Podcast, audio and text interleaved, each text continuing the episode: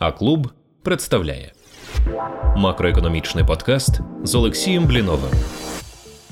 Вітаю! Продовжуємо серію макроекономічних подкастів. З вами знов Олексій Блінов. Ну що ж, Національний банк України нарешті перейшов до зниження процентних ставок. Розмір облікової ставки було зменшено одразу на 3 відсоткові пункти до 22% річних. Зважаючи на майже двократне відхилення фактичної інфляції від поточного рівня облікової ставки, а також на стрімке покращення інфляційних очікувань, це абсолютно адекватний перший крок. Наступний перегляд облікової ставки відбудеться в середині вересня, і тоді варто очікувати подальшого помітного зниження.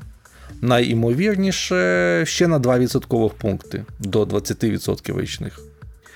Ми поділяємо оптимізм НБУ щодо уповільнення інфляції до 10% на кінець року. Як ми говорили на минулому подкасті, восени навіть можливе просідання показника споживчої інфляції і нижче цієї позначки. Проте це не означає, що активне зниження облікової ставки варто екстраполювати і надалі. В останніх прогнозах НБУ подає досить оптимістичні очікування інфляції на подальші періоди що є доволі спірним.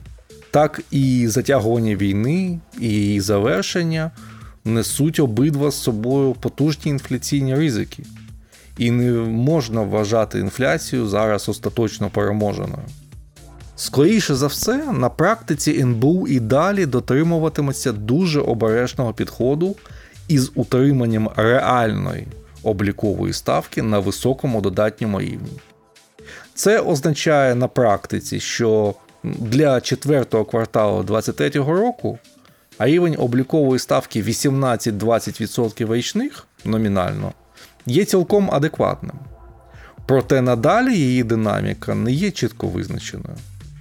Варто зауважити, що для інфляції у 2024 році визначальною буде політика НБУ щодо обмінного валютного курсу.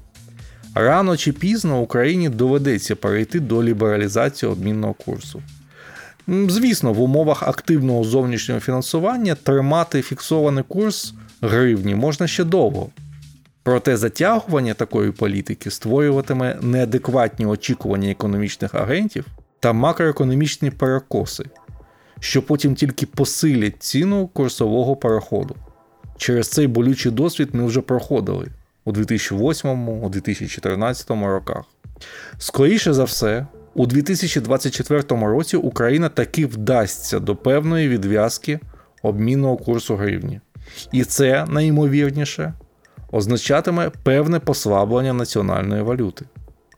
Наскільки м'яким буде цей перехід, і чи буде він у 2024 році взагалі, звісно, залежатиме від обставин, багато з яких не підконтрольні монетарній владі. Проте їй підконтрольна облікова ставка. А для пом'якшення курсового переходу обліковій ставці краще бути більшою. Це також буде аргументом на користь підтримання суттєво позитивної ставки у реальному вимірі і ключовим аргументом. У жодному разі не варто очікувати, що ринкові процентні ставки за гривневими активами впадуть до дуже низьких значень. Очевидно, що ринкові ставки знижуватимуться повільніше за облікову ставку. З тієї самої причини, чому вони зростали значно повільніше за неї. Якщо повернутися до економічних очікувань Національного банку України, то варто зауважити ще один цікавий момент. Ми з вами у цьому подкасті вже обговорювали, як українська економіка у першому кварталі 2023 року вийшла на 76% до воєнного обсягу у тому числі завдяки безпрецедентному бюджетному стимулюванню коштом міжнародної спільноти. А коли ми подивимося на поквартальний розріз свіжого прогнозу НБУ, то побачимо, що аналітики Центрального банку насправді очікують послаблення економічної активності у найближчі квартали, незважаючи на їхнє покращення е, прогнозу реального ВВП для року в цілому. Так, за їхніми оцінками, реальний ВВП у третьому кварталі становитиме вже менше 73% від довоєнного.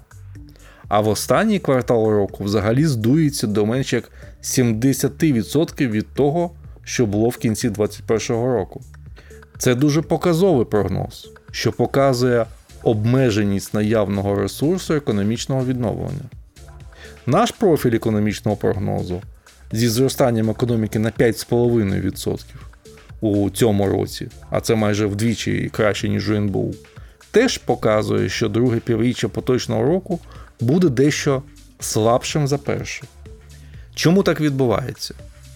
Передусім потрібно зауважити, що економіка вже великою мірою поглинула той стимул, який надало їй безпрецедентне бюджетне стимулювання. Далі Україна вже ну, практично не спроможна ще більше нарощувати бюджетний дефіцит, тобто вона не може генерувати додатковий економічний попит суто цим чинником. Виробничі потужності та пропускна спроможність експортних каналів практично не зростають, а в певних випадках і помітно зменшуються, як е, у разі так званого зернового коридору.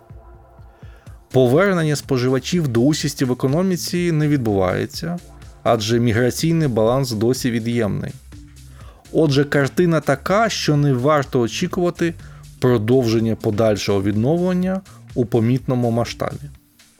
Що більше, сформувався суттєвий ризик провалу економічної активності у тому випадку, якщо Україна стрімко втратить зовнішнє фінансування. Адже більше року ми знаходимося на потужному зовнішньому живленні. Це понад 60 мільярдів надходжень за 17 місяців, 60 мільярдів доларів. І його швидке згортання може створити значні негаразди. Тому і нашу майбутню перемогу, на жаль, не варто автоматично асоціювати з моментальним економічним проривом вгору. Останні тижні принесли змішані економічні відомості. Почнемо з консервативної сторони. Опитування економічних агентів, які у другому кварталі демонстрували переважання оптимізму, у липті показали певне погіршення.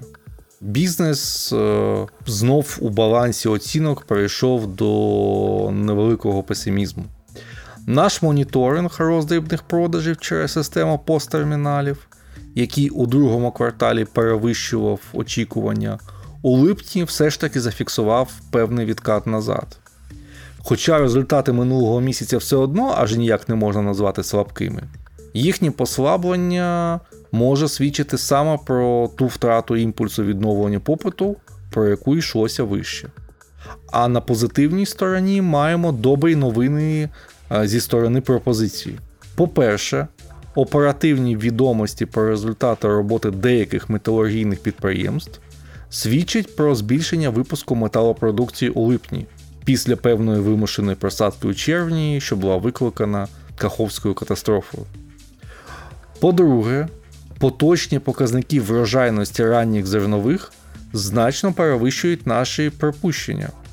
Вже зібрано більше половини пшениці та ячменя, і в умовах кращої врожайності ми підвищили наш прогноз врожаю зернових цього року з 50 до 52 мільйонів тонн.